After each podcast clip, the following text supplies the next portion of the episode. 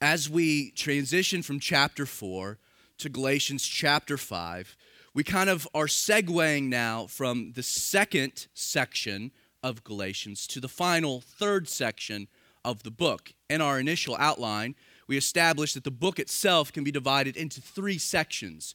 Chapters 1 and 2, simply stated as Paul's personal experience with grace. Chapters 3 and 4, Paul's doctrinal instruction about grace. And now, chapters 5 through 6, Paul's practical application of grace. Galatians 4 left us really with two overarching ideas that now in chapter 5, Paul will build upon and begin to apply to our lives. In the latter half of the chapter, Paul will build upon the idea introduced in the previous chapter that myself, what we would call the flesh, and God's Spirit cannot coexist in harmony in the human life. That these two things, the flesh and the spirit, will always be in tension, that they will war, fight with one another, which is why, as Paul said at the end of the chapter, it's essential that we cast out the bondwoman and her son. And, and in the latter half of the chapter, he'll kind of expound upon how it is that we accomplish such a task of casting, casting out the flesh. But before he gets to this, in the first half of the chapter, Paul will first expound on what it means to be a child of freedom. You know, we've talked a lot about freedom without really defining what that exactly means from a scriptural perspective.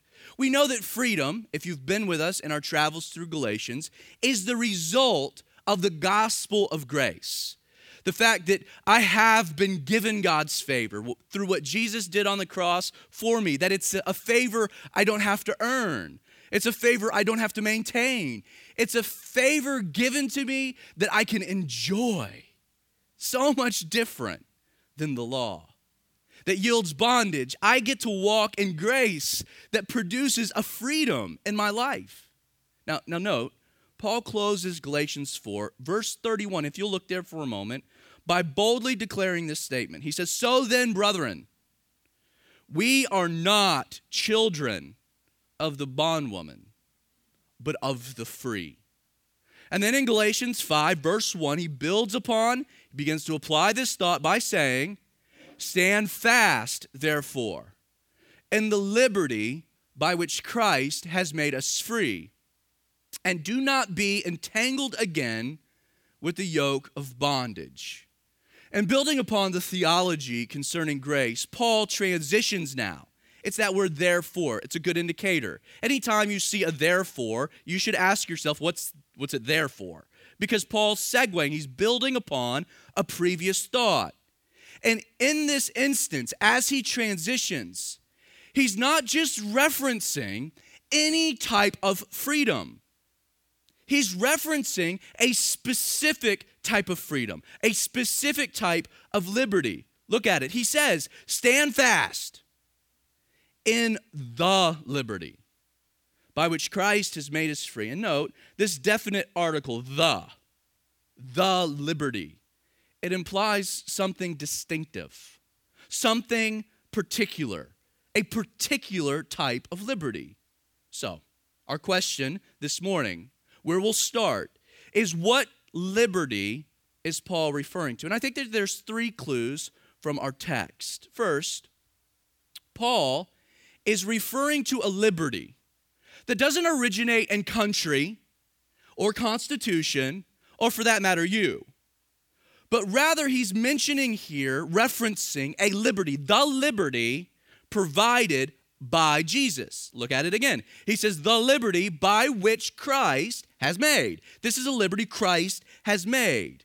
The source of this freedom resides in Jesus and the work that Christ did to set us free.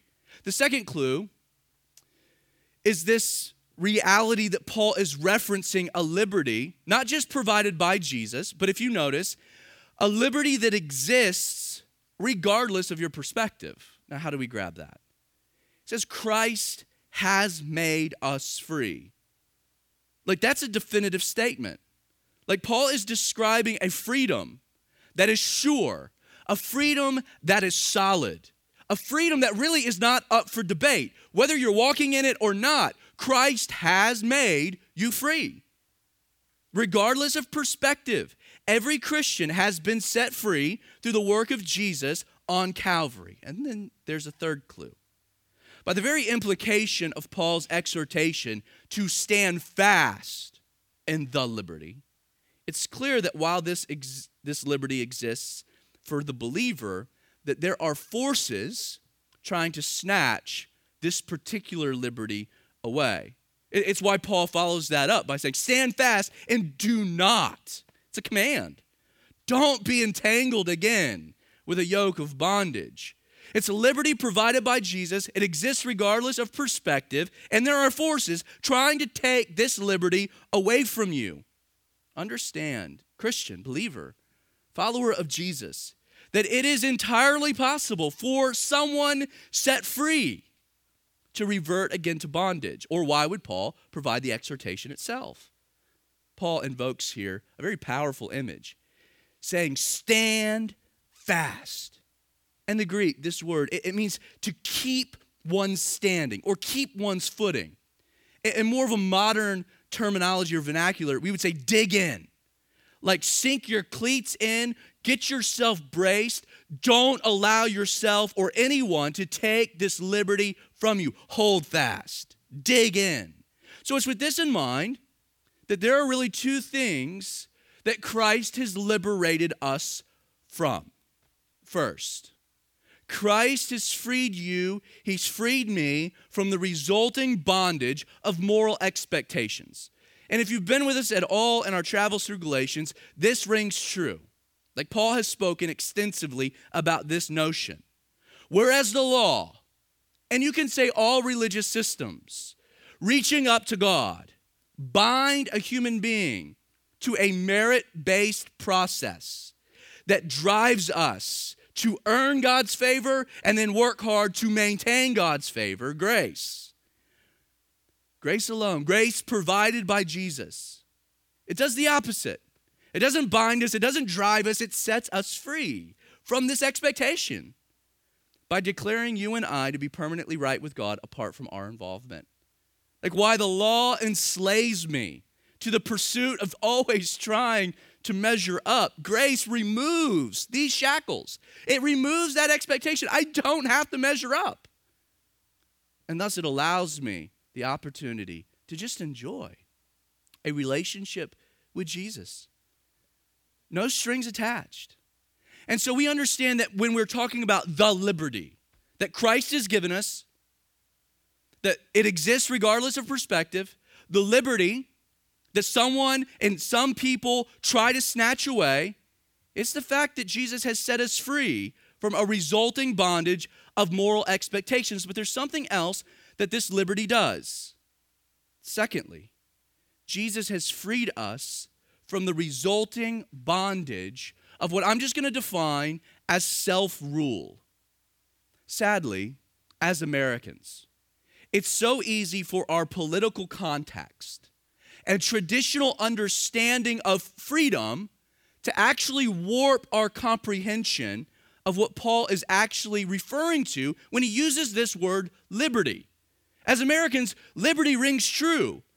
Liberty does something with our hearts. Like we, we're a nation built in liberty.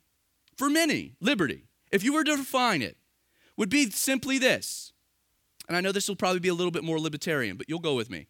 Liberty can be defined as the freedom to do what I want to do as long as it doesn't harm someone else. Like in our minds, we think of freedom. I can do what I want as long as I don't harm someone else. Because if I harm someone else, you know, the government exists to make sure that doesn't happen. So I'm free. I can do what I want. Don't tell me what to do.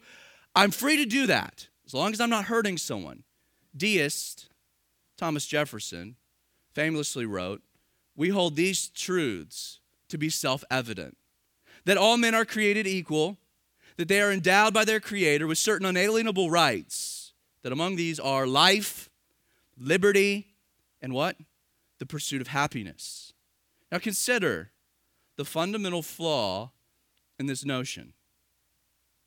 Does the liberty to live my life however I want in the quote pursuit of happiness, does that actually make me free? You see, the truth is that it doesn't. Like, understand, no one reading this letter to the Galatians in the first century Roman world would have ever, in their wildest imaginations, processed liberty as living life void of authority. Like, there was no such thing. The Galatians rightly understood when Paul writes about liberty something we forget, and that is the fact that everyone has a master. In America, you might be free to pursue whatever makes you happy, but that in and of itself is not liberty. The founding fathers specifically sought limited government, not with the aim of no government, but in the pursuit of self governance. Instead of a king ruling from on high, dictating to every man what he could or couldn't do, our founders, they wanted a system where each man was free to rule himself. Truth is that Jefferson should have written something like this We hold these truths to be self evident that all men are created equal, that they are endowed by their Creator with certain unalienable rights, that among these are life, the freedom to govern oneself, and pursue what makes him happy. It's not liberty. Sure. While living in America, with the protections of a Constitution and a Bill of Rights, it does make us free from a tyrannical government seeking to oppose its will on our everyday lives. At least at one point, it did. In the end, in the end, the freedom to do whatever we want in the pursuit of whatever makes us happy does not yield liberty. But this is what it yields servitude to these very pursuits. What many fail to recognize is that liberty as Jefferson described, doesn't guarantee freedom. Not the freedom of the masses, when all it accomplishes is the enthronement of each man to pursue what makes him happy. That's not liberty. Instead, the only thing liberty in this context actually accomplishes is the enslavement of all men to that simple pursuit. And here's why that's the case. This might sound controversial, but I'll explain it. Man is not conditioned to rule himself, but to be ruled. That's a biblical concept. That man is not conditioned, not created to rule himself, but is fundamentally conditioned to be ruled. The Bible. It clearly states that while man was given dominion over all of creation, what was the one thing he wasn't given dominion over? Himself. God was over man, and man over creation. But notice that while Satan's lie in the garden was that man could be his own God, remember? You eat of this fruit, and you'll be what? As wise as God. God's holding out on you. You can be your own God. You don't need God. That's the lie of the garden. And while that exists, what actually happened when man ate the fruit? Did he become his own God? No, according to Romans chapter 1 verse 25, Paul says that man exchanged the truth of God for the lie and worshiped and served the creation rather than the creator. Though it's true, you do have a measure of control over who or what it is that sits on the throne of your life. Don't be mistaken. You cannot sit there. The idea of self rule, it's a facade. And this is what makes liberty in our American context so misleading. Though we've been given the freedom to self govern, the irony is that we'll always advocate the throne to someone or something other than ourselves, specifically, whatever it is providing happiness. It's why the idea of true liberty is a mirage. Just look around at our culture. Though it's true, we're free to generally do what we want, would you honestly say that the majority of Americans are walking in liberty or mired in some form of bondage? Like, honestly. The majority of people living the American dream of life, liberty, and the pursuit of happiness are not free, nor are they happy. In actuality, they're empty and miserable. Which is not a surprise when you realize that whatever it is you're pursuing to provide happiness, you'll in turn enthrone and bound yourself to serve. I'll say that again because it's an essential concept.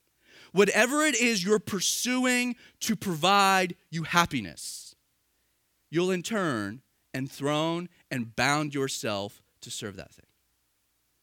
This is why pursuing happiness and money or materialism or fame, egotism. I mean, we are a generation consumed with self, right? Like our whole definition of fame has changed. Like it used to be that to be famous, you had to do something. The Kardashians have done nothing. They do nothing. Like they're not talented, they don't sing, they don't write, they're not producing art. It's just trash and selfies. It's the ultimate demonstration of egotism. And, why do people pursue that? Why do you post pictures of yourself, which, by the way, are always fake? Because you'll never post a bad picture of yourself on your Facebook page or your Twitter feed. You'll always post the, the, the, the image of you you want the world to see, something that is often fake. Like if it was real, man, our social media would look radically different, right? It's always a picture of what I want to put out there. Why? Because it's tied to me, to self, egotism. Our culture is bound to sex, enslaved to sex, hedonism. So many people are pursuing the body as a source of happiness, selfism, or charity, altruism, or vice, sensationalism. And not only do these things fail, not only do they prove vain, but in the end, all they accomplish is this they bind you to further and deeper pursuits, they enslave you. Like these things, the things we pursue for happiness, prove to be very wicked masters. Let me give you an example. If you need to, to shed a few LBs, right? For health purposes, I totally get that, right? I mean, health reasons, it's probably not God's will for you to have diabetes because you're fat. If you have diabetes because it's a genetic predisposition, like that's another thing. But like if, if you're just a slob and not taking care of yourself and your health is, you should do something about that. Okay? So that aside. If your pursuit of body, working out, diet, exercise, is not motivated for health purposes, but is instead based in deeper insecurities about the way you look. Thus, losing weight is not, not about health, but happiness. Isn't it true that that's a difficult thing? That that's a trying master. That if you're pursuing these things to feel good about you, about yourself, to feel happy about your body, like that is a wicked taskmaster. Like it enslaves you to the gym, it enslaves you to the diet. It's a trap. Really, it's a trap. Because even if, let's say, you happen to achieve the bikini body you desire, it doesn't stay that way. Like you finally get there and you're like, I'm looking great. And then winter comes. Like if you finally achieve the look you want, do you just walk away? Can you walk away? No, what has to happen? As a matter of fact, you have to work harder. It's the way your body works. You have to change up your exercise. I'm, speaking of these things like I do any of them. But but in theory, I've read, right? that these are the things you have to do to maintain that look. but it enslaves, it holds you captive. Fellas, if it's like, man, my pursuit is the six pack and pectorals, man, I want to take that shirt off and be rocking.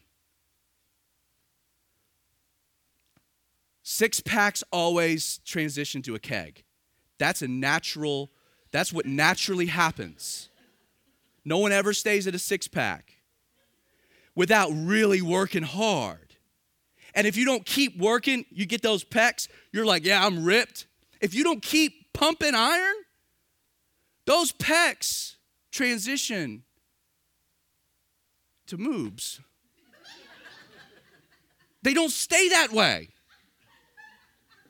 Now, I say that in, in, in, a, in a bit of comedy and, and some brevity, but don't miss the deep point that needs to be made. Whatever you're pursuing for happiness, you enthrone and enslave yourself too. You're not free. You're not free at all. With this in mind, you need to understand this morning that Christian liberty, Christian liberty, the liberty Paul is writing about, it isn't freedom from governance. It's not even freedom from servitude, which doesn't exist at all because you're made to be ruled. Christian liberty instead describes life under the enthronement of a worthy king by the name of Jesus. You see, the liberty we've been given through Christ, through His grace, is not the freedom to now do whatever I want to do, which only leads me back to bondage, but is instead the opportunity to finally live according to the way I've been designed.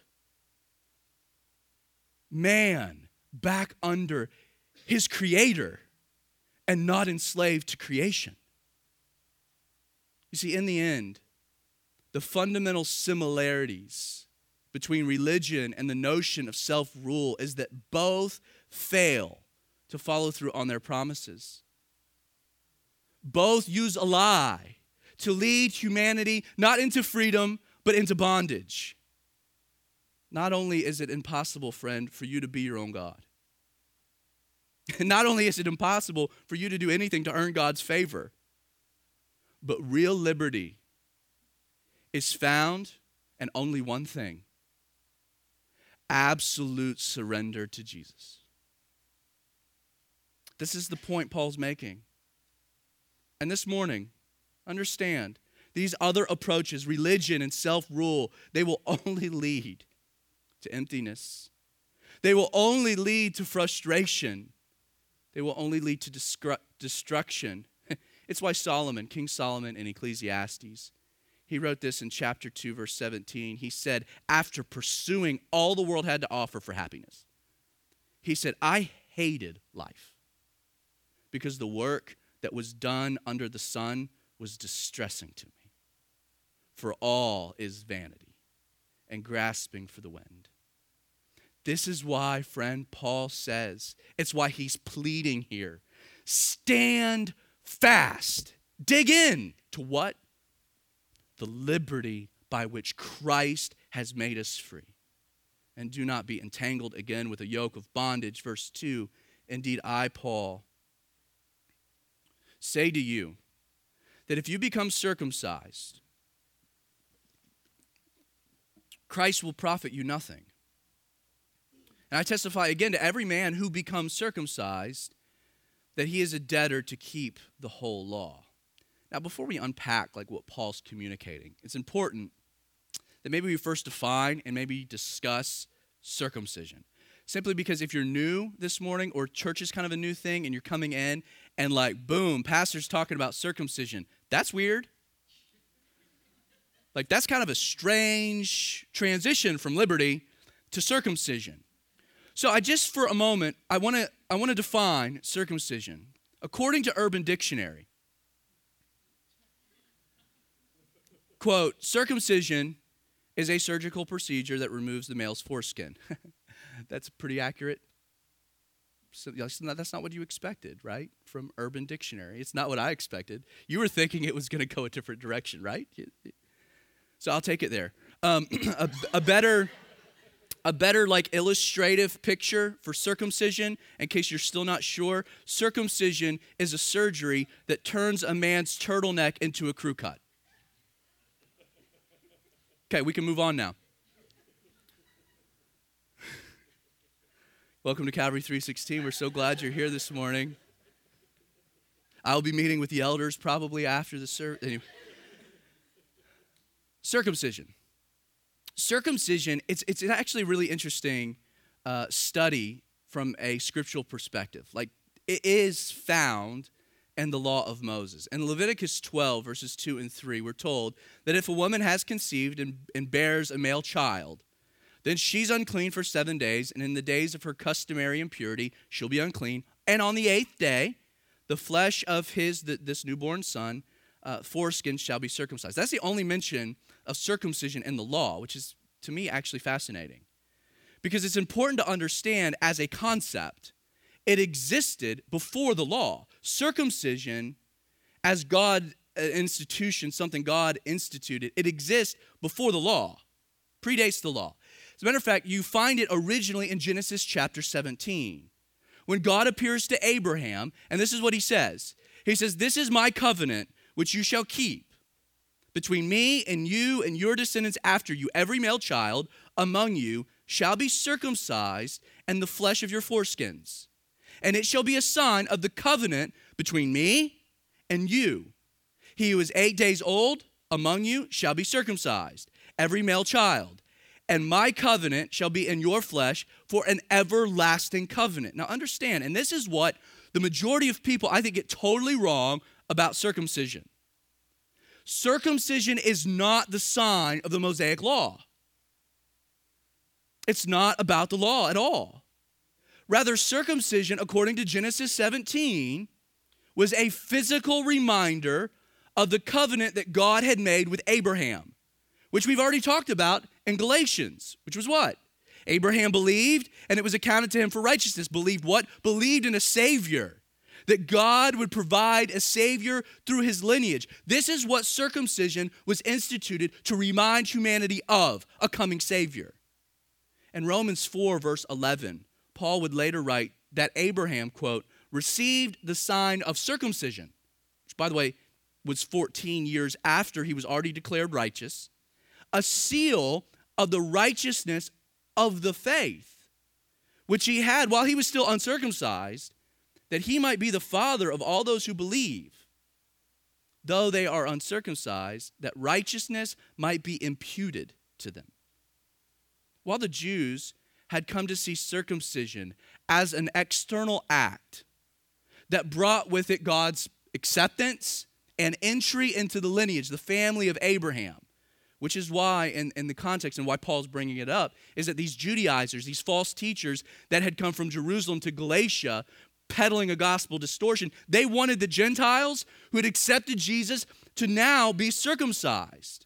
But the reality is that circumcision represented the exact opposite reality the Judaizers were peddling. David Guzik, one of my favorite commentators, he remarked, quote, circumcision is a cutting away of the flesh and an appropriate sign of the covenant for those who should put no trust in the flesh. Furthermore, it's interesting that in both its institution in Genesis 17 and then again when it's reiterated in the Levitical law, that the procedure of circumcision was to occur what? On the eighth day following a child's birth. And according to biblical numerology, the number eight represents something interesting. It represents new beginning, the start of a new week, N- new order, a new creation, the number eight can, rec- can signify new birth, being born again. See, circumcision did not represent the law of Moses, but instead, it was an act that physically represented one's spiritual faith and a coming promise, a coming Savior. Faith in a Savior, as illustrated by Abraham, Isaac, Jacob, on and on and on and on, all men declared righteous, declared men of faith before the law ever was interested or in- introduced. Like it also explains why circumcision was instituted after Abraham's mistake with Hagar that produced a work of the flesh. Comes right after that. It's as though God's saying, Your unbelief, your acting out in the flesh has produced a terrible consequence, a work of the flesh. Doesn't honor God. And so I'm instituting this thing called circumcision to remind you what? That cutting the flesh does nothing, but that you need a Savior. That that's the remedy. And it's with this understanding that we begin to understand, we begin to unpack why Paul would now say to a group of uncircumcised Gentiles, quote, men who have accepted Jesus as their Savior. Okay, that's the context. Paul says, if you become circumcised, Christ will profit you nothing. And then he says, every man who becomes circumcised is then a debtor to keep the whole law. Paul's point is that since the Savior that circumcision pointed to had already come in the person of Jesus, partaking in a physical act, circumcision, that represented faith in a coming Savior, it would now not represent faith, but unbelief in Jesus. The Savior's already come. Why are you participating in this act concerning a coming promise when the promise has been delivered? It explains why Paul then says Christ profits you nothing. What good is a Savior if you're still looking for a Savior as representative of this act of circumcision? Paul's literally saying, if you circumcise yourself now, Christ is not able to assist you. It's like Paul's saying, it's like he's pulling out his hair. Who cares about faith in a coming Savior when the Savior's already come? Continuing his logic, Paul then reasons that if Jesus is rejected as the Savior, making everything he did of no practical effect, all the act of circumcision accomplishes is placing that person back under what? If I'm not going to be under a Savior, then I'm back under the law. Why? Because the law exists to accentuate my need for a Savior. So if I'm not looking to Jesus as my Savior, I'm under the law. And now I'm a debtor to keep the whole law. Verse 4 you have become estranged from Christ. Or, or, literally, Christ has become of no effect unto you. You who attempt to be justified by law. And then he utters this very heavy phrase You have fallen from grace. The flow of Paul's argument here is rather simple.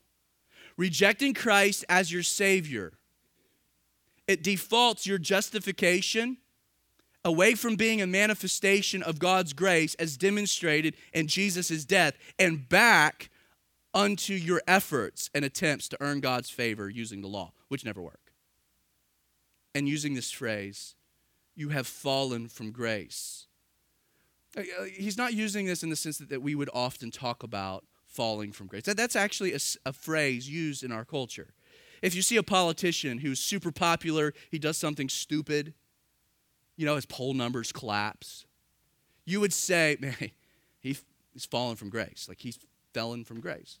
Like, like we would use that type of terminology to describe someone who did something dumb, and as a result, there's been this fall, this slide. And yet, Paul, in using this phrase, and this is important, he is not speaking of moral failure. That's not what he means by you have fallen from grace, but is instead in context describing the person who is no longer trusting in Jesus as Savior for their justification.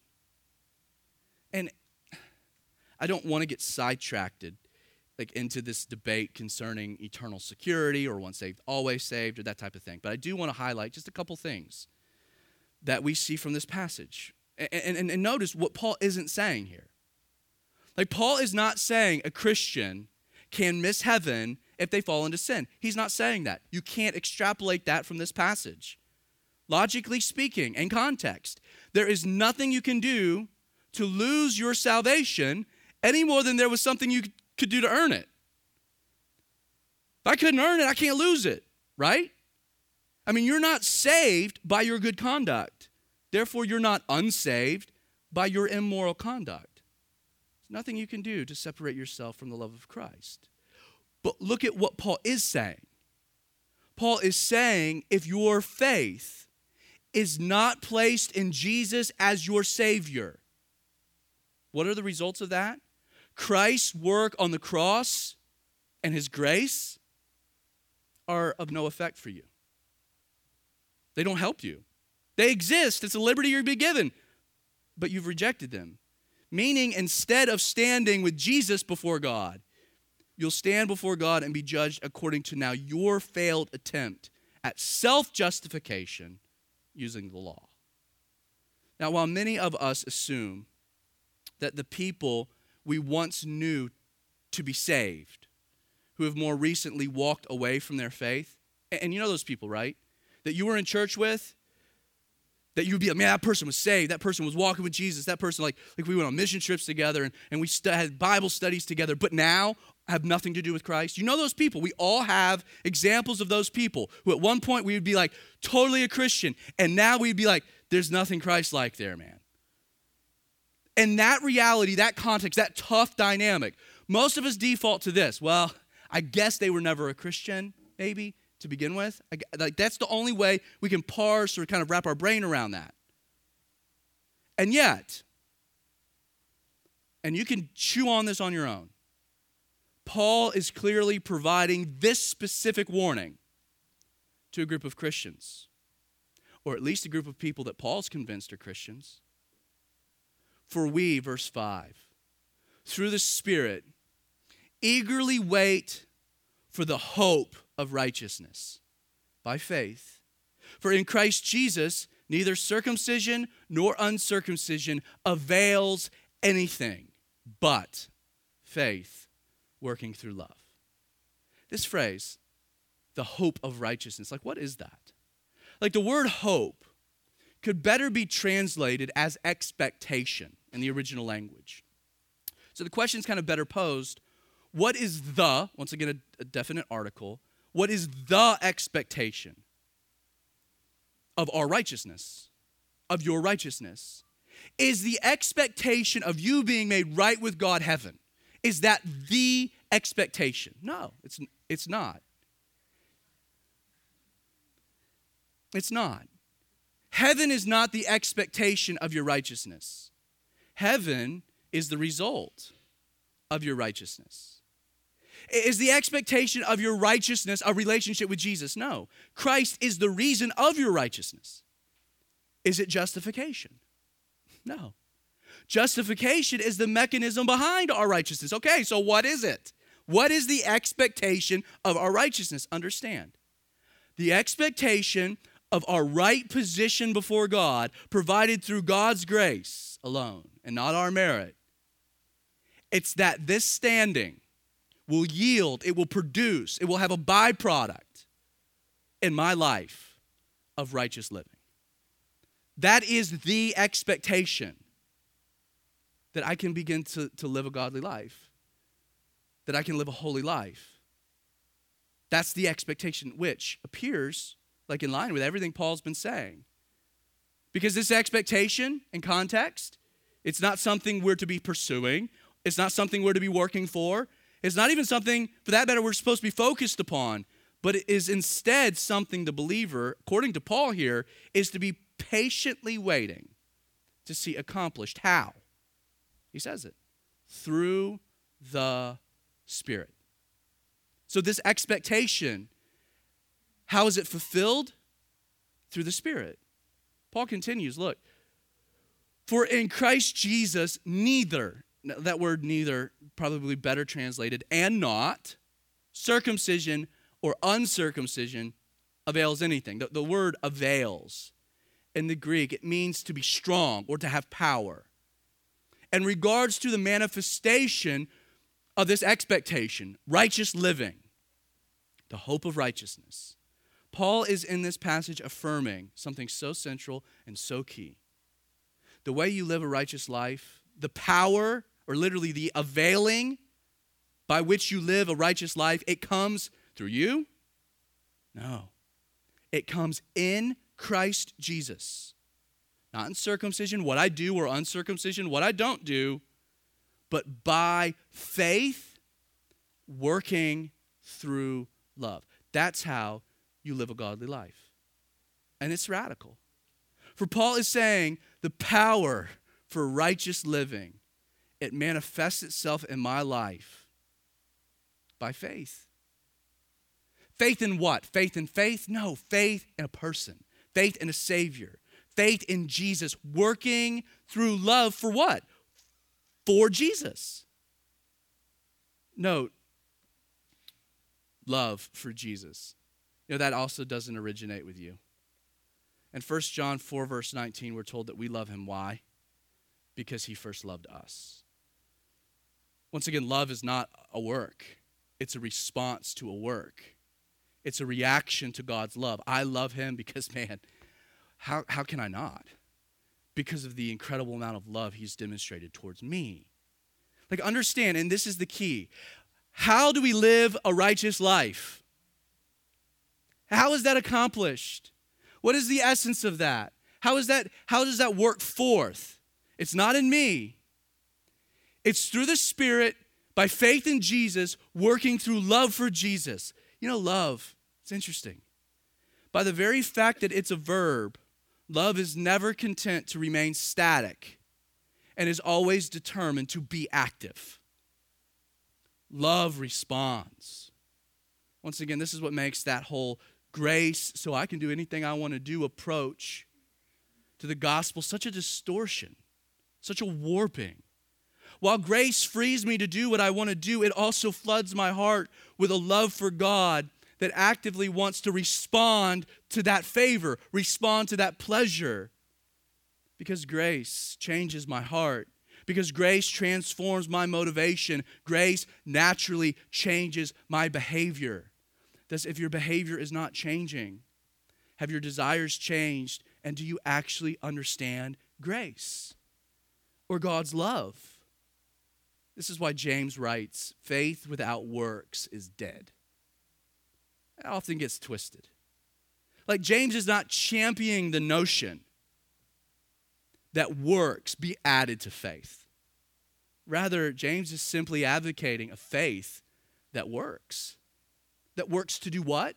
To produce something out of my life that is godly, that is holy, that is redeemed, that is sanctified, Martin Luther said, This grace of God is very great, strong, mighty, and active thing. It does not lie asleep in the soul. Grace hears, it leads, it drives, it draws, it changes, it works all in man and lets itself be distinctly felt and experienced. It is hidden, but its works are evident. Which then explains what Paul says next, verse 7. And this is where we'll stop. He says, You ran well.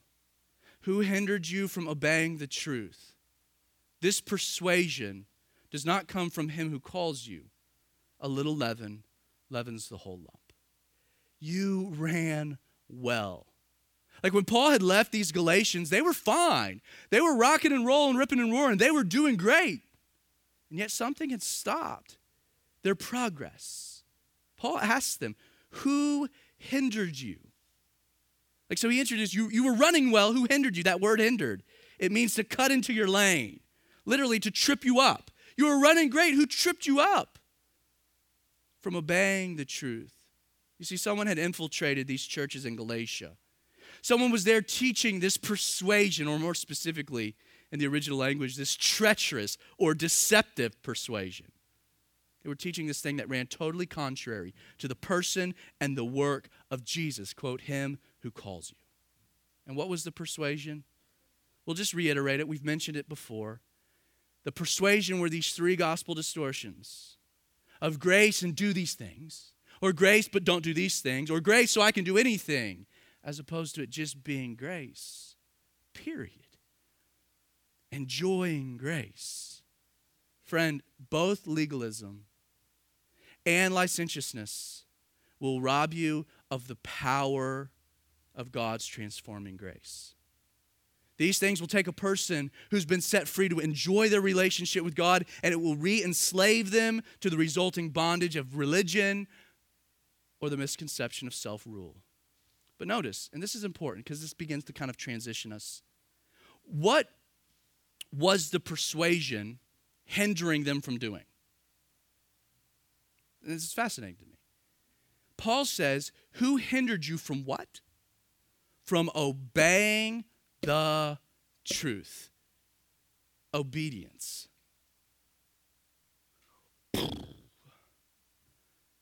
Because what do people rocking with grace are often accused of? Not being concerned with obeying God, not being concerned with obedience. Paul's whole deal is I'm dealing with obedience, but how I'm obedient.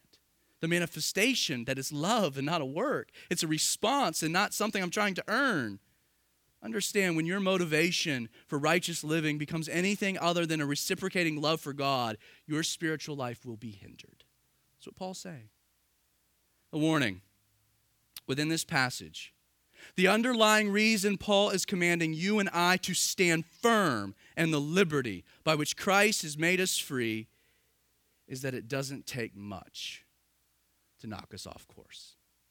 It doesn't take much, friend, for you to be entangled again with a yoke of bondage. It doesn't take much for you to be hindered from obeying the truth. Paul says a little leaven is all that's needed to leaven the whole lump. Paul's using a cooking term. A little bit of corruption is needed and the dough for it to rise. Just a little, you don't need a lot. Just a little will take it over. Just a little leaven will leaven the whole lump just a little. His point is that a little corruption in our thinking has the uncanny ability to corrupt everything. Your yard might have a little kudzu, but if you don't drastically deal with that and stand firm against it, it will take over everything. A little bit is all that's needed to spread to corrupt, to corrode. Paul's whole point here is that legalism is not a trivial thing, it's not a little thing. Legalism must be resisted at all costs, for it will rob you of liberty and return you to bondage. It will take what Jesus did on the cross for you and make it for you of no profit. It'll place you back under the obligation of the law. How frustrating legalism, you should stand firm against it, for it will violate and limit the work of God's Spirit in your life by removing your love for God as being the primary driver. Instead of enjoying His love for me, I'm trying to earn His love. And that's not a healthy motivator. And how does it accomplish all of these things? Circumcision, it illustrates that legalism vacates Jesus. This is why it's so dangerous. It's why it must be resisted. It's why you must stand firm against it. Is it removes Jesus from the only proper role he wants in your life. And that is savior. If you reach this con- conclusion that Jesus is my, my best friend, my BFF, or he my Lord, my all those things, that's cool. But the central place Jesus needs to occupy in your life is a Savior.